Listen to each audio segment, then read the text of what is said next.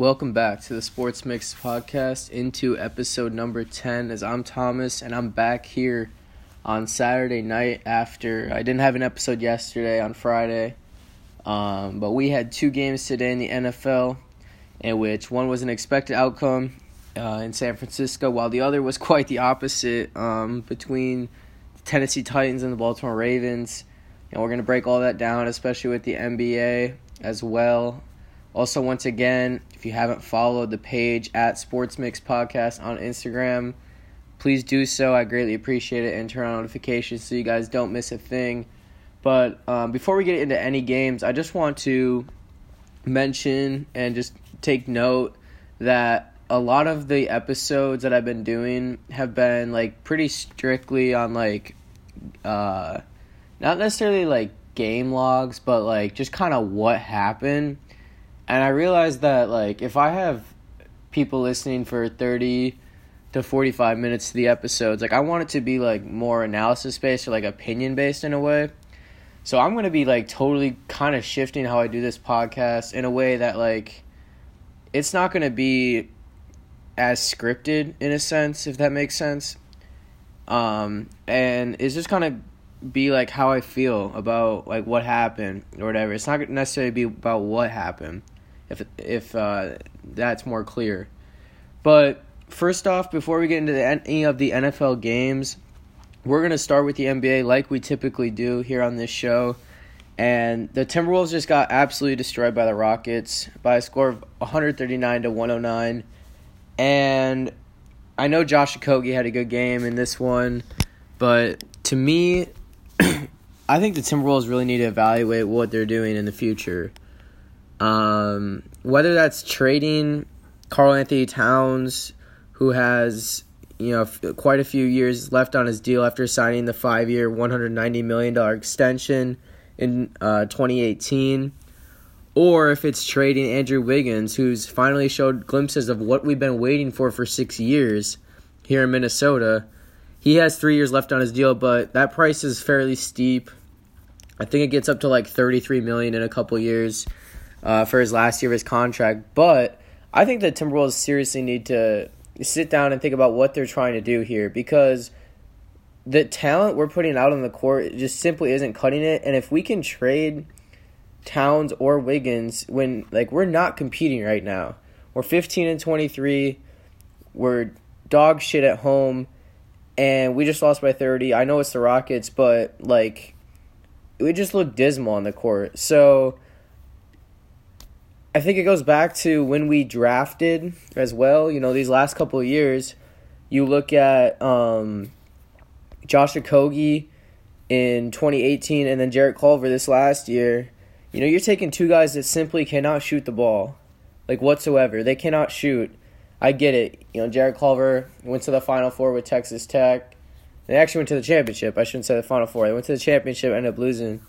But um, like for you to draft Jarrett Culver over Coby White, who is playing pretty well with the Bulls. Not as well as many expected, and like not as well as he did in the summer league, but that's a guy that for our needs, like as a point guard, with Teague probably on his way out the door, and then behind him you have Shabazz Napier. Like that would have made a hell of a lot of sense. Um, and then also like the talks of bringing in like D'Angelo Russell. Anyways, Jaxson Hayes the big man in New Orleans. I think that would have been way more beneficial in Culver, Cam Reddish, PJ Washington, like the list goes on. Tyler Herro. I like I don't understand how you can like miss that bad. And then also the year before, when you look at Okogie, Okogie might even be worse because out of Georgia Tech, like this dude wasn't like that good. Like even in college, like he really wasn't. Yeah, he can jump. He's athletic, but you're taking him over guys like Landry Shamet out of Wichita State, who had a great career at Wichita and then um, is playing well with the Clippers now. Jalen Brunson, who did it, you know, with uh, Villanova. I think he won two championships with Villanova. Devonte Graham, who's lighting it up with Charlotte, Bruce Brown, etc. Like, I think that's a big part of why we're not as talented as we should be because two straight first round picks we've honestly like missed on in my opinion. I don't see a future with Jarrett Culver and Josh Okogie. Another thing that I wanted to mention about the Timberwolves is that Jimmy Butler's antics, you know, back a couple years ago when we made the playoffs, and then him just like tearing down our whole franchise and leaving, that literally costed us probably four or five years. I think it set up uh, set us back at least four years. You know, just so we could get that eight seed. I feel like that was just all greed, and like we poured everything into that season. Uh, you know, we had the rebrand. Obviously, the rebrand had to come about anyways, but the fact that like everything was poured into that year just so we could make the playoffs against Houston, we were lucky to even win one game. But you know, win one game and lose in five, I just don't understand what the Timberwolves. I think they really misevaluated um, a couple years when they brought in Butler, and just these last couple years too, with like putting talent on the court. Anyways, we're gonna move into the next game.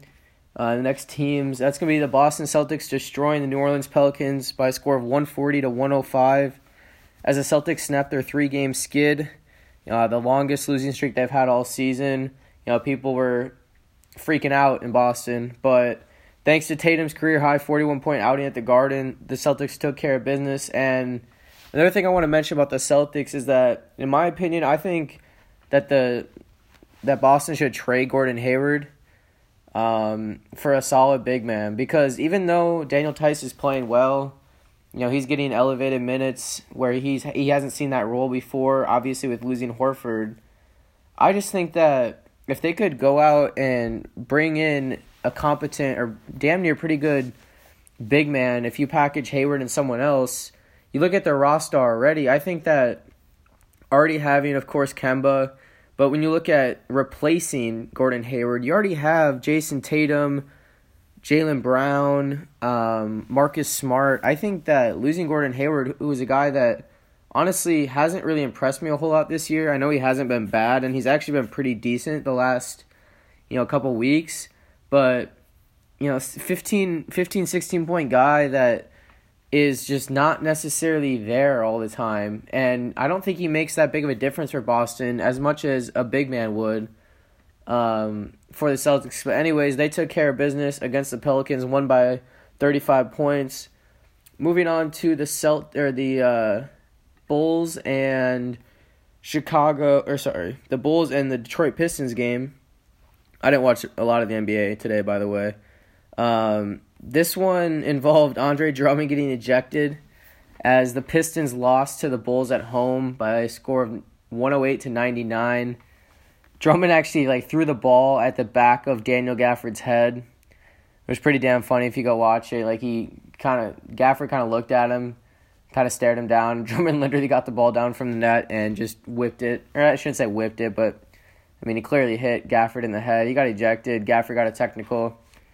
And the other thing I want to mention with the Bulls is that I feel like something's up with Lauri Markkanen, their big guy out of Arizona. It just kind of seems like he's either disinterested in playing basketball, he's not getting the rock enough. I don't know what it is, but his rebounding numbers are clearly down this year.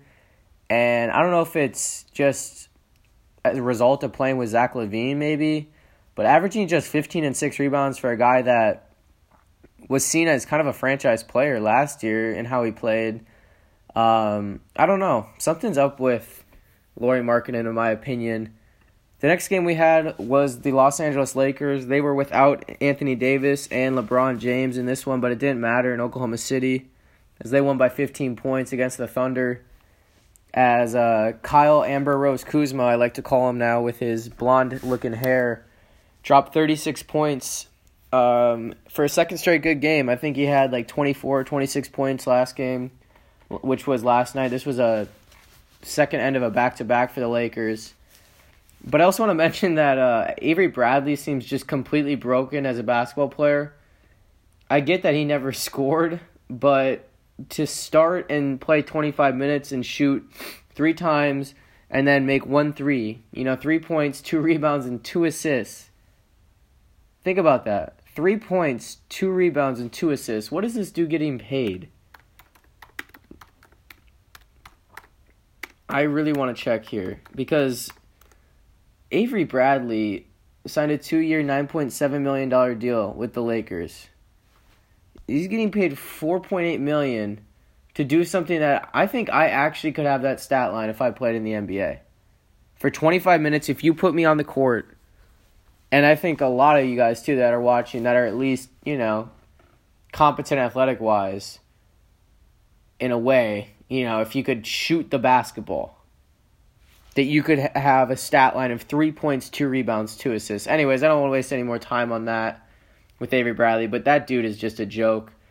On the flip side, you know, we've seen Dwight Howard really excel with this team.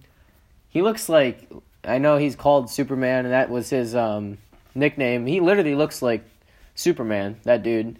His calves are fucking skinny as shit, and he is just so lean, and his head is so small. He just is. He's a very fit dude, and once again, he played well off the bench for the Lakers. He made all his free throws, twelve points, fourteen boards. I really like what uh, the Lakers have going with Dwight Howard off the bench, and then another guy who kind of revived his his whole career after leaving the Celtics is Rajon Rondo. You know, he obviously got more more of a chance tonight, but shooting the ball 22 times for Rondo, obviously that's a product of AD and LeBron not being on the court, but 21 points, 12 boards, 8 assists, like that's vintage Rondo stuff right there. That's that's Rajon Rondo with Big Baby Glen Davis on the Celtics. Kind of stat line right there. Anyways, the Lakers improved to 32 and 7, 17 and 3 away from the Staples Center. And like anyone will tell you, they're above and beyond everyone else in the West for me. Um, I think a lot of, I guess a lot of people would say the Clippers are kind of right there with them, but when you look at their depth, I, I think it beats out the Clippers. I know the Clippers have Montrezl Harrell, and Lou Williams, um, Pat Bev. They they they do have a good bench as well. But to me, the Lakers will finish the one seed. They've won eight in a row, and I think that the two through five, I'll even throw the Jazz in there. Um, the Clippers, Nuggets, Rockets, and Jazz in the West, like those those four, are like the second tier for me. Um, and I know the Jazz have an eight game win streak, and it might be a little inflated, and it's probably more of just the Clippers, Nuggets, and Rockets. But I think that those three or four teams take it down to the wire for seeding. I think all the way until the last few days of the year, honestly, as I don't see any of them coming close to the Lakers, you know, within four or five games, and uh, I don't see them really separating themselves from each other. The next game we had tonight was, uh, let's see here, between the Philadelphia 76ers, who forget how to play basketball away from Philadelphia, taking on the Dallas Mavericks, as the Mavericks won this one by 18 points. Um, there's no Joel Embiid in this one for Philly, but 7 and 13 on the road is absolutely dismal. Like I told you, Coach Brett Brown, the dude can coach at home and they're good in the regular season, but when it comes to the playoffs, the 76ers won't be doing anything. I can guarantee it. Um, you, you know, a playoff team doesn't go 7 and 13 on the road, even at, even if people want to say it's still early in the season, which it really isn't. Um, when they've played 40 games already, halfway through the year. Um, Dallas didn't play that well too in this one, which is the even better part about this. I really don't like the 76ers at all. Just from a fan point, I really hate Brett Brown. Um, I do like Ben Simmons, but I think that Embiid bitches too much, and Tobias Harris isn't consistent enough for me for what he gets paid to do. Anyways, Luka almost fell into another triple double in this one, but he fell short. Next game up, the second to last game of the slate, uh, was between the Cleveland Cavaliers and the Denver Nuggets, and the NBA just continues to make no sense at times, and more often than not, honestly. As the Cavaliers stunned Denver by eight points on the road. Collin Sexton at 25, but I think the bigger story in this one was just how unassertive Nikola Jokic was. And this is why people hate on Nikola Jokic, and it's tr- it's right. It's deserved because for a guy that scored a career high 47 points on Monday. You know, shot the shit out of the ball. And then another solid game. I think that was on Wednesday versus the Mavs. He had like, I think the exact stat was like 24 of his 36 points in the second half. So he had 36, against Dallas on the road. That it's a big W in, uh, against the Mavericks and Luka in their stadium. But this dude went eight for twelve tonight within 34 minutes and only had 19 points, 12 rebounds, 5 assists. You know, the average fan that checks the box score or whatever is going to tell you oh, it wasn't a terrible game, but 19 points on 8 of 12 shooting. Doesn't that typically tell you you're shooting the ball well? And once again, I didn't see this game, but the minutes tell me that he wasn't out there for like less minutes necessarily. You know, 34 minutes is a healthy dose amount of minutes, especially for that ogre um, who kind of just you know, I see why people get mad at Jokic and about his play and why people call him overrated because it, it seems like he's just so disinterested. Kind of like Lauri Markkanen. Like I was saying before, it's just like the dude mopes around the court.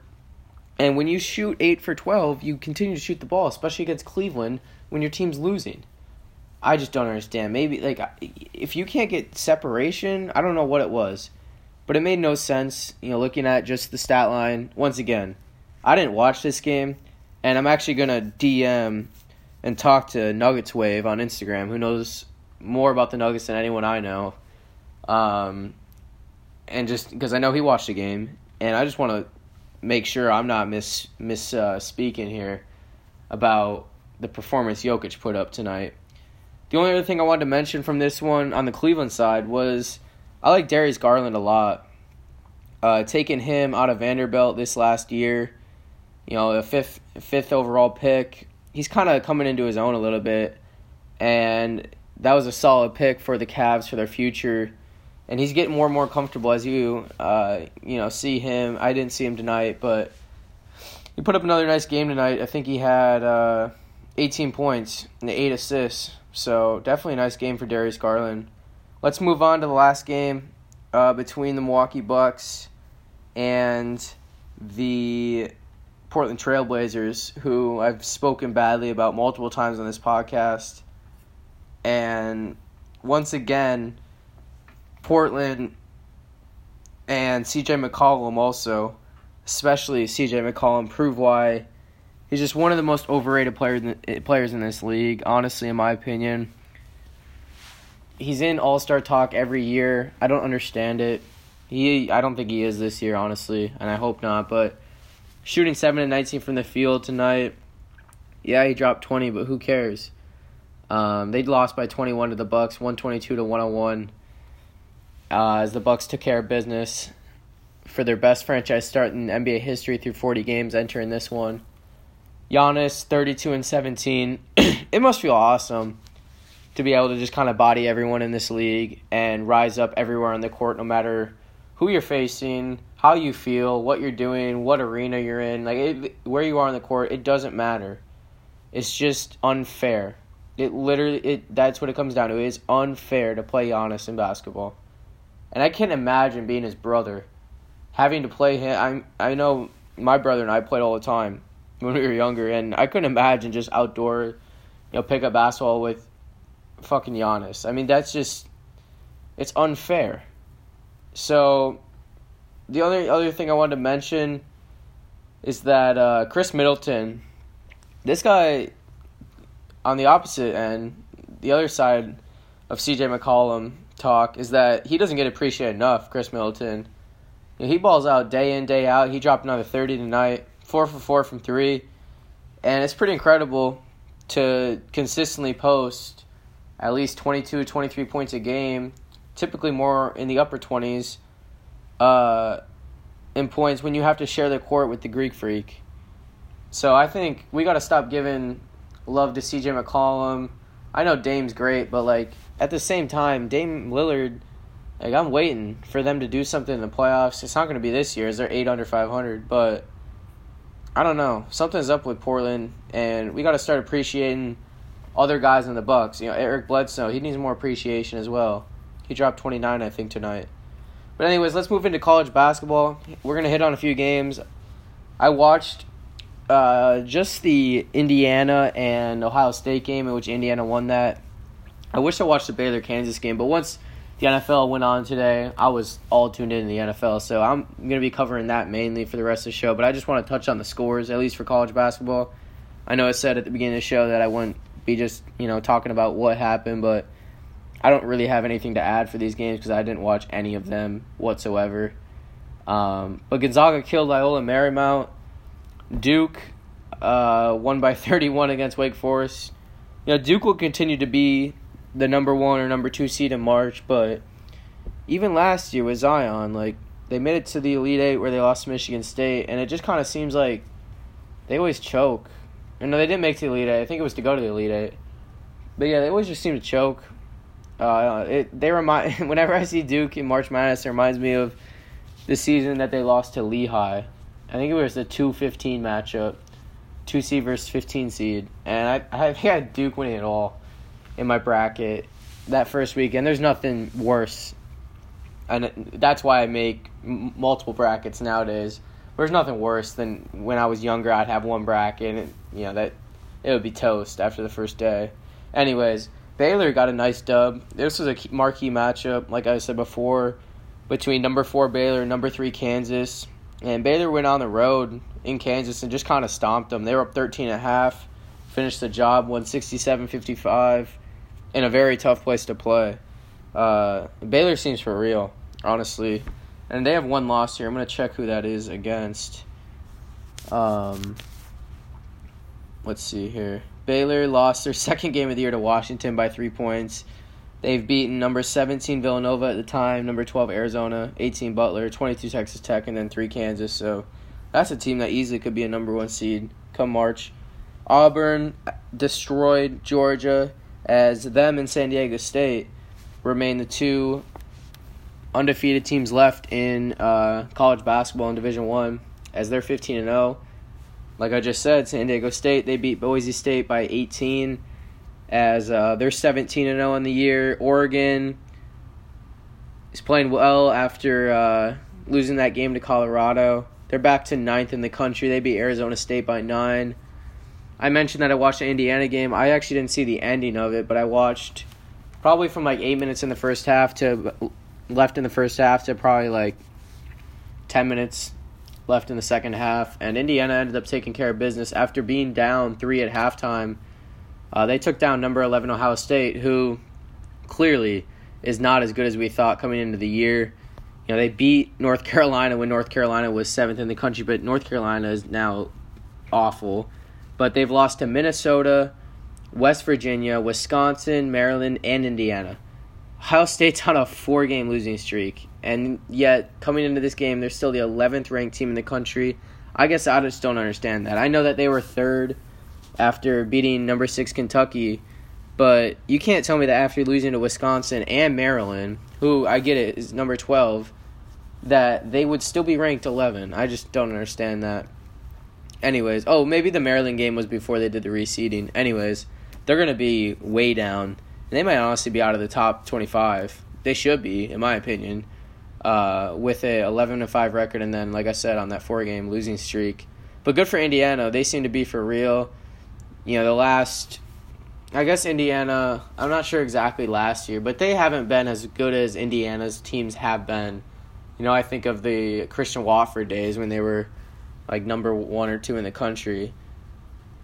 Indiana's back, and it's good to see Indiana back in the Big Ten as you know a, a solid team in the conference. Louisville uh, escaped a late push by Notre Dame. This one was in Indiana in Notre Dame. The score was 67-64. Number 13 Louisville barely got out of there with a W. Alabama held in there against Kentucky, number 14 Kentucky, but Kentucky outlasted them by 9. Number 15, Dayton won by 28 against UMass. Villanova handled Georgetown by 14. Number 17, West Virginia played host to 22, Texas Tech. West Virginia won that one by 12. We had an upset um, between Syracuse and Virginia. Syracuse, a team that has gotten multiple chances at quad one wins this year, but uh, finally took care of business as a lot of games have escaped them earlier in the year. And I feel like this is just setting up for another Syracuse playing team. You know, when Syracuse made, I think, what did they make the Final Four or Elite Eight? I think it was the Final Four that year. I want to say they were an 11 seed. I swear they were a double digit seed, But uh, Boeheim's squad, and I think it's Boeheim's kid or Boeheim's nephew. I'm not sure. He banked in a, a three pointer in overtime. This one went to OT, uh, as they beat the uh, former champs in the Virginia Cavaliers by eight, and then another upset in the Big Ten, as Micah Potter for uh, Wisconsin, the big man, had 24 points and 13 rebounds as Wisconsin took down number 20 Penn State in Pennsylvania. Penn State might not be as good as we thought either after uh, losing. I might get Rutgers is a tough game, and they did beat Iowa, so I kind of take that back. Um, but on a two game losing streak now, they'll play at Minnesota on, let's see here, that'll be on Wednesday, I believe um, for their next game, but before they play a three game stretch, a tough stretch for Penn State between Ohio State, Michigan on the road, and then Indiana at home. But that's going to do it for uh, college basketball, at least for the top 25. Looking at the Big Ten, I just want to touch on a couple other games. As Illinois actually beat Rutgers, and Illinois is playing some inspired basketball recently, beating Purdue, which is a tough game. They killed Purdue at home. They beat Wisconsin, who they hadn't beaten for 15 years. And then Rutgers, who I get it, they're a little bit different on the road as they're 11 and 0 at home. But Rutgers is definitely a solid squad. When you look at uh, the standings for college basketball, and specifically in the Big Ten, Illinois is now, uh, let's see here if I can get there fast enough. Illinois is second in the Big Ten, actually, at a four and two record in the conference, while Rutgers is fifth, and Michigan State leads the way at five and zero oh in the conference. Ohio State second to last in the conference at one and four, um, and Iowa at two and three. I think they're a little bit better than that. But anyways, guys, you came here probably for the NFL breakdown. I'm sorry it took 27 minutes to get there, but finally we have made it as we begin in San Francisco. And from the get go, well, I shouldn't say the get go because the Vikings had a chance earlier in this game. The first possession for the Vikings was a three and out, but the Niners had probably the easiest first opening drive of their playoffs you know, like their first game in the playoffs, whatever, that you could ask for out of Jimmy G. But the part where the Vikings had a chance was they scored the touchdown. The Diggs had a, you know, Cousins threw the ball for Diggs, and I forget which corner it was, but he kind of like fell down or whatever. Diggs made a nice inside move on the on the ball. he ended up getting the forty-one yard touchdown, and Diggs was silent the rest of the game, honestly. But after a ten play drive, it only went twenty-five yards for the Niners the Vikings got the ball back and they had a little bit of momentum, but all of a sudden, right out the window, uh, they went three and out. San Fran scored a touchdown on the next drive, but then once again, they gave the Vikings a little bit of hope heading into half, as Jimmy G had just an awful interception. He didn't even see Eric Kendricks. Like, there's no way he could have seen him. As the Vikings ended up getting a field goal before the end of the half, and it was only 14 10 heading into the second half of football, as it kind of felt like Jimmy G. I, I don't know as as a Bears fan and wanting the Niners to win and. You know, I haven't seen a whole lot of the Niners this year. I've definitely seen my fair share and probably more than the average fan. But Jimmy G looked like he was just like fucking off. Like I don't like he just he looked timid. He didn't want to he threw the ball into into double coverages, even triple coverages. Like this dude should have had at least three interceptions. And if the Vikings were able to capitalize on those and like just his unawareness, it seemed like like there was just like miscues or false starts. San Fran didn't play a good first half, and I feel like they kept the Vikings around long enough where if the offense for the Vikings could have done at least something that they this would have been a totally different game. I know it ended 27-10. I picked the Niners at minus 7 for the betting pick on the show, but it just seemed like the Vikings didn't take uh, full advantage of the slow start from San Fran. And then coming out of the half, you know, once again, they kept him in it a little bit as the Niners were held to a field goal to make it 17 to 10. But from there, Kirk Cousins threw that pick. It was a god awful pick to start their first uh, drive of the third quarter to Richard Sherman, and from there they didn't really look back as San Fran literally ran the ball in the next drive eight straight times. They literally said, "Hey, we're gonna take this ball and we're gonna run it right up your ass eight straight times, and you're not gonna do anything about it. Absolutely nothing." Eight play, 44 yard drive, four minutes and 55 seconds after a four minute and 18 second drive to start the third quarter. So over nine minutes of time possession, while the Vikings' first drive, the interception was less than a minute. I mean, that was the difference. As I think that after the first half, if the Vikings would have came out, even giving up the field goal, if they could have came back in that first drive and gotten a touchdown or even just a field goal to keep it 13-17, tie it up maybe at 17 all, it's a totally different game because from there out, all San Francisco wanted to do was run the ball, and the Vikings couldn't stop it. Tevin Coleman uh, you have to give credit to not only Tevin Coleman but their offensive line, but it just goes to show that any guy in this San Francisco uh, running back committee, it doesn't matter. They're going to feed the hot hand. And Tevin Coleman had 22 carries, but when you look at it, you know, coming into this game, everyone's like, oh, well, well, Raheem Mostert is the number one back, which, yeah, he was. And yeah, he scored in six straight games, but it just clearly shows you that if you have a good offensive line, an amazing defense, which I'm going to get to in a second, and a competent quarterback and fresh legs with three running backs. I mean, no one can tell me that you can't have enough solid running backs or that you shouldn't have at least three solid running backs on your team. We saw it in both games today between, you know, two different styles obviously, but when you have a good defense and a solid running game, you don't need a good quarterback. Jimmy G had 131 yards today. Ryan Tannehill, I think, had 82 passing yards. We'll check that uh, when we get to that game. They had a combined like barely over 200 passing yards in the two W's today. Yet both teams absolutely destroyed the other. You know, San Fran winning by 17 and Tennessee winning by 16. Like, it's just so weird how the NFL works that we live in a, you know, it's all about the passing game. It, you know, we live in a passing league, they say. But yet, it seems like when it when push comes to shove, like they say, defense wins championships, and part of a good defense is a good running game.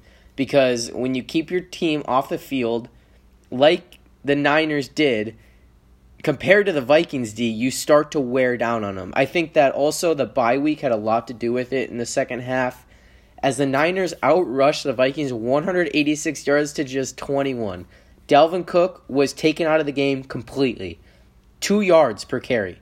Just nine carries. Um, Stefon Diggs, like I said, he had that 141 yard catch. He finished the game with two catches. Uh, Dalvin Cook had six catches for eight yards receiving. And then when you look at San Francisco, like literally the receiving game in both on both of these teams was non-existent. Deebo Samuel, who came into the game feasting on opponents three catches, 42 yards on six targets. Kendrick Bourne was the leading receiver in a way, not yardage wise, but he had the touchdown. He had five targets. He caught three of his, three of his targets for 40 yards. Emmanuel Sanders, two catches. And the best of all is if you would have told me that the Vikings limited Jimmy G to 131 yards and that Deebo Samuel or that no receiver had over 50 receiving yards and that George Kittle be held to three catches for 16 yards, I would have told you the Vikings won.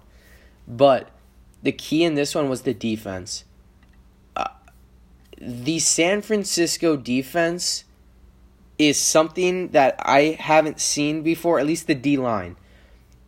Nick Bosa, um, Arik Armstead, DeForest Buckner. You go down the list. Dee Ford, getting back Kwon Alexander. I mean, these guys ate up Kirk Cousins for lunch. They destroyed the offensive line, and I don't know how much you can really blame Kirk Cousins. He didn't have a good game, um, but the dude took six sacks.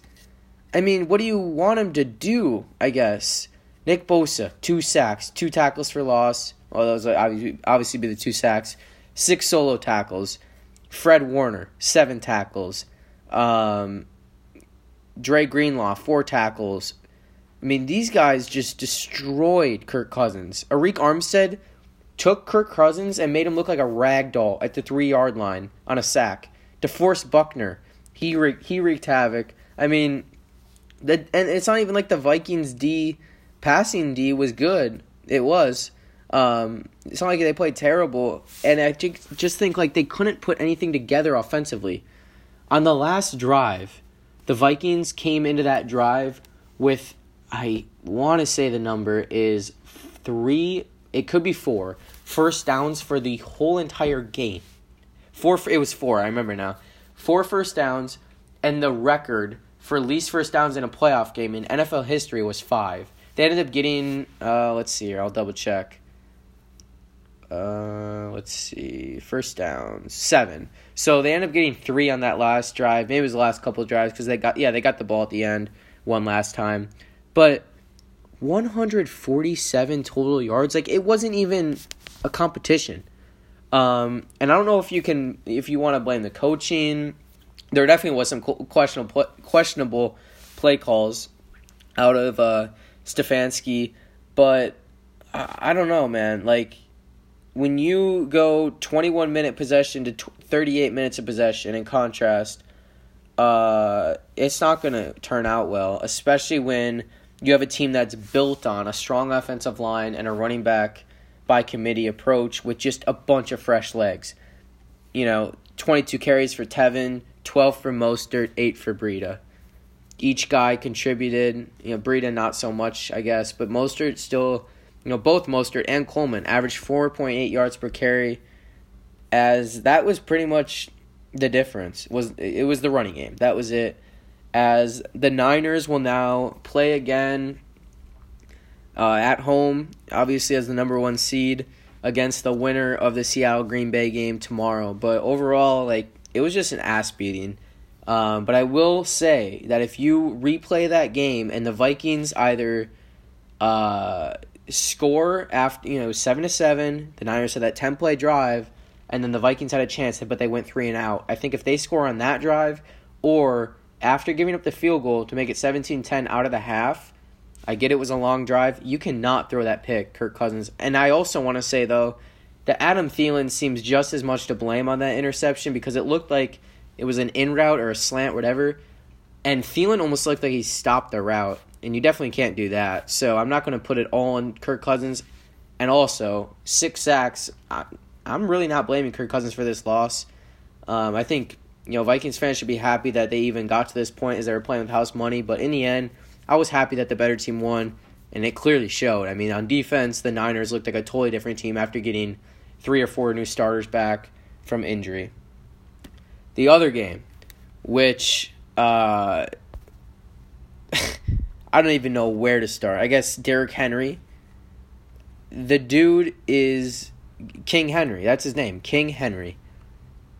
The Titans won this one 28 to 12 and uh 72 yards for Ryan Tannehill last week in the W over the Patriots.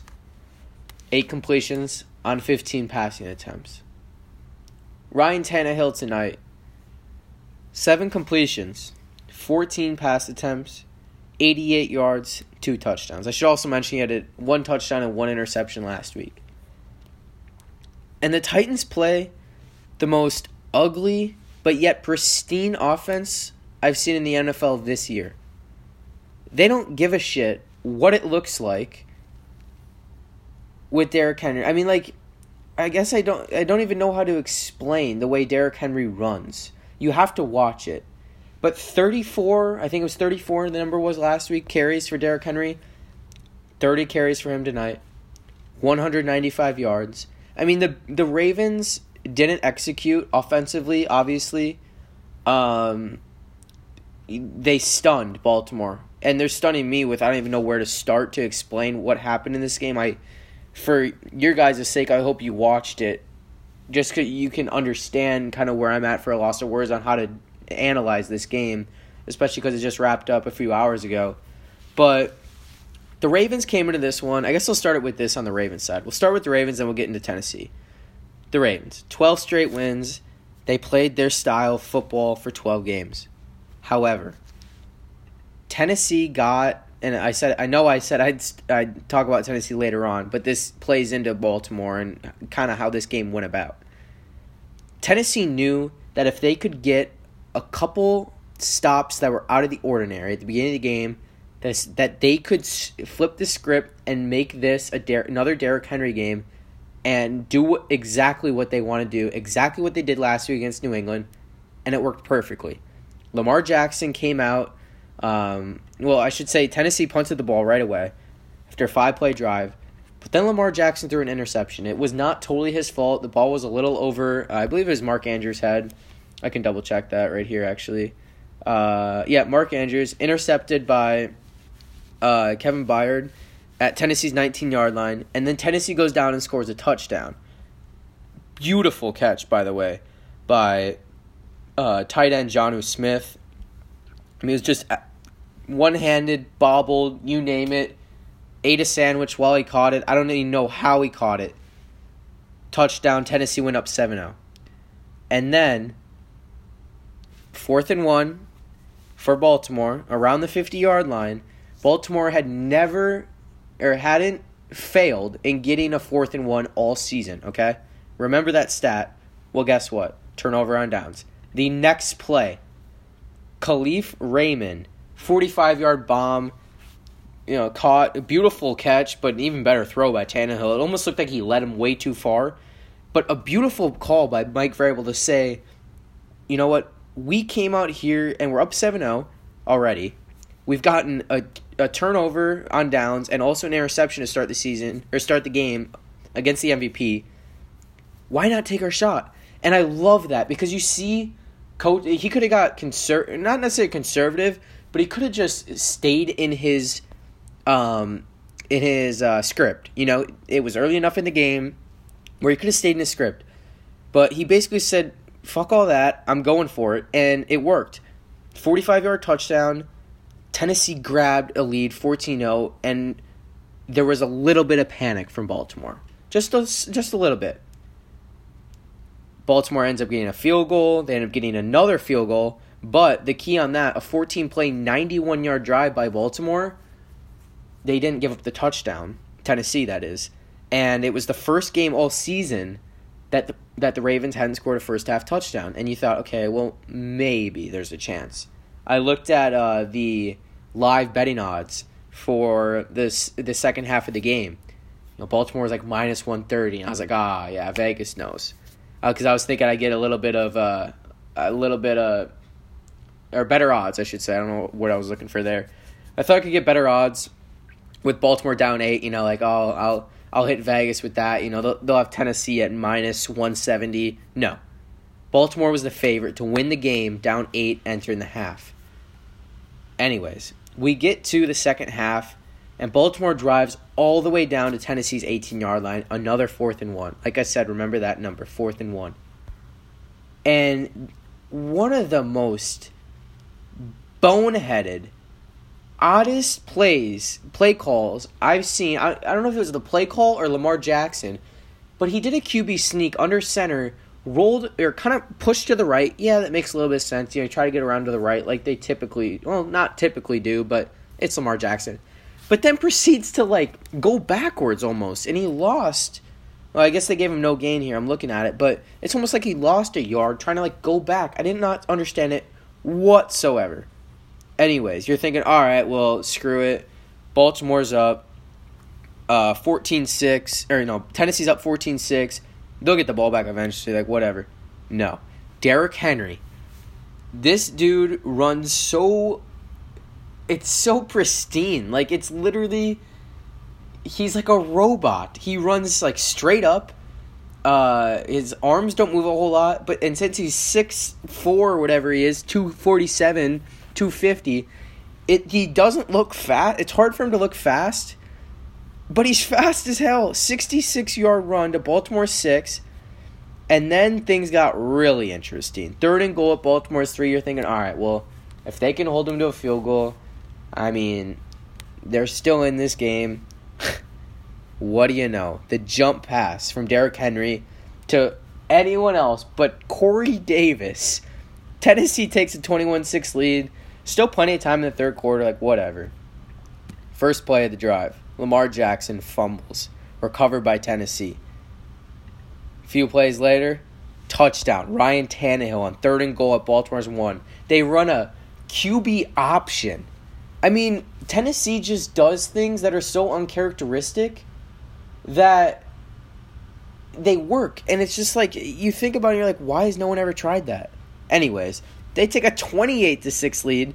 Lamar throws another pick and pretty much the end of this game, I mean, Baltimore ended up scoring on a Hayden Hurst touchdown.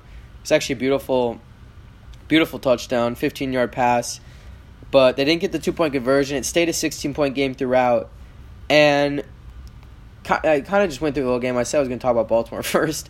But what I was trying to get at is that Baltimore wasn't comfortable at any point in this game. And you have to give so much credit to Mike Vrabel and Titans in just saying, like, hey, we're going to run exactly what we ran last week, and you're not going to be able to stop it. Six and a half yards per carry for Derrick Henry. A guy that's making, I think, 1.2 or 1.1 million this year. And then the other side, there's no way in hell I'll eat my hat if Lamar Jackson has thrown more than 59 times in any other game this year, yet alone having two picks, sacked four times, he lost a fumble. The passing game, I think they dropped six balls was the number. No, they actually dropped seven because I saw that stat and then they dropped the last one before it was turnover not turnover on downs with like 40 seconds left in the game. Anyways, I think it was seven drop passes, and it didn't help that Mark Ingram, excuse me, that Mark Ingram re-aggravated his calf injury and didn't, wasn't was a pretty much non-factor. But Lamar Jackson still had 20 carries for 143 yards. He honestly did all he could, in my opinion. It's just that their pat their receivers didn't get open. But once again, that's credit to Tennessee's defense. Logan Ryan, 13 tackles. Kevin Byard, 11 tackles. Um, like these guys all stepped up. And when you look at Baltimore's receiving crew, yeah, Marquise Brown had a nice game, but they halted Mark Andrews, who was honestly the key threat, four, four, uh, four catches for 39 yards, and they didn't allow anything, honestly, uh, down the field, unless it was in that garbage time, you know, Hayden Hurst. And it just seemed like Lamar Jackson was really frustrated, first off. I We haven't seen that in a while, and it makes sense. You know, they haven't lost in 12 or 13 weeks if you count last week's bye week, uh, winning 12 in a row and also probably their bye week within there sometime else. So probably more like 14, 15 weeks, whatever. Um, it was uncharacteristic to see Lamar getting mad at the players, you know, his teammates. But what can you say? And you can you blame him really when the dude has over 140 rushing yards, over 300 pass, 50 passing yards, and he's doing all he can. Yet the receivers just didn't show up, and I think it also goes to coaching as well. Up front, Tennessee got there when they needed to. Those two fourth and one stops literally changed the whole entire game. And then on the other side for Tennessee, like I've said multiple times, they literally told Baltimore, "Hey, if we get and everyone knew it, if we get up in this game, why are we going to get away from what got us here?" Uh, they did the same thing against New England last week. I mean, look at Tannehill's numbers compared to last week. 8 for 15 last week, 72 passing yards, and a touchdown and a pick. This game, 7 of 14, 88 yards, two touchdowns, no picks. Error free ball from Tannehill. Uh, I feel great for Tannehill, a guy that you didn't even know if he was meant for this league anymore after his days in Miami came to a close and like I don't know. I right now I put the Titans at as best chance as anyone in the league to win the Super Bowl. And that's literally on Ja Morant. On Ja. I like to say that, by the way. It's a saying of mine. On Ja, that Tennessee, I haven't seen New England, who has a great D, and Baltimore has a great D, gave up 93 yards per carry. Or, sorry, not 93 yards per carry. That'd be kind of nuts. 93 yards, rushing yards per game this season. Uh, it's a top five. I think it's a top five stat in the NFL. Um, if not top five, it's for sure top 10. but I haven't seen anyone be able to stop this guy. And if their D continues to play well, I look at next week. They've seen Houston twice this year already. Uh, I'm not sure how they've done exactly against them, and actually I can check real quick for you. they lost to the Texans uh, in week 15, 24 to 21, but they beat the Texans 35-14 last game of the year. Oh, but that was the game Deshaun Watson didn't play at all. But hey, in week uh, 15 they lost by 3 and you know, I just feel like they're really hitting their stride. They're going to tell teams that if we get up, we're going to do exactly what's got us here and until anyone stops Derrick Henry, once again, like I said about the Niners game, if you have a run game, a competent quarterback that doesn't make mistakes, and a good defense, I mean, you have his best odds to win the Super Bowl than any passing attack that goes out there and throws for 400 yards consistently. And it, that'll be a very interesting matchup if Kansas City gets to play Tennessee. Um, you know, the push comes to shove, something's got to give between Mahomes taking over uh, versus Derrick Henry. But then when you look at that, like like like I said, they they they stopped Lamar Jackson in a sense. They rattled Lamar Jackson. I know that the stats were all there, but they did something that we haven't seen all season done by any team uh, in regards to putting them in uncomfortable situations. And you know, you thought that Baltimore's offense was explosive enough to come back and you know get some points on the board, and that's why you know Vegas favored them at halftime, whatever. Uh, but in the end, like it didn't matter. Uh, Tennessee, the way they can control the clock with Derrick Henry, I mean that's a keeper right there with that guy. But anyways, it's gonna be a fun day tomorrow at 2:05 Central Time. That Houston Kansas City game. Uh, like I said, I like Houston at plus ten getting those points, and then Green Bay at minus four. Uh, setting up to be an interesting week next week. Uh, you know, if we have San Fran, Green Bay, you know, Green Bay got smoked by San Fran earlier in the season in San Francisco, and then on the flip side, Tennessee. Right now, like I said, I put them up there with anyone, and maybe even the number one team with the. And I know Vegas obviously won't give you this, and this is why I honestly might bet the Titans win the Super Bowl, because I, I guarantee that they still have the worst odds out of the remaining teams, maybe behind maybe above Houston. Uh, or no, what I'm saying is, obviously they have better odds than the teams playing tomorrow, but out of the teams that win tomorrow, they definitely will have the least, the least, uh, be, or the, the best odds. Sorry, um, it's getting long here on this podcast uh, to win the Super Bowl. So I think that that would honestly be a good bet, and I'm to check that tomorrow after the games and let you guys know tomorrow night uh, what that number is at for Tennessee to take down the Super Bowl because that'd be something if Tannehill won it all uh, on the shoulders of Derrick Henry. But anyways, guys, that's gonna do it here for this podcast. I know it was a long one, but I think it was honestly one of my better ones. Uh, was pretty off script tonight, and you know, even if I have the script, I typically like to you know mix in stuff and it's not all scripted. You know how it goes. But um, I think this new kind of way I'm doing the podcast of, you know, giving you what happened, but also just more analysis is going to be more beneficial in the long run. It's going to bring in more people to listen to my stuff because, you know, I got to have some new takes and stuff like that. Uh, because people don't just want the same stuff regurgitated regurgitated to them that they see on the TV. But with that, I appreciate all you guys stopping by, and I'll see you back here tomorrow on January 12th after the conclusion of uh, the divisional round of the NFL playoffs to break it all down for you guys. Thanks and peace out.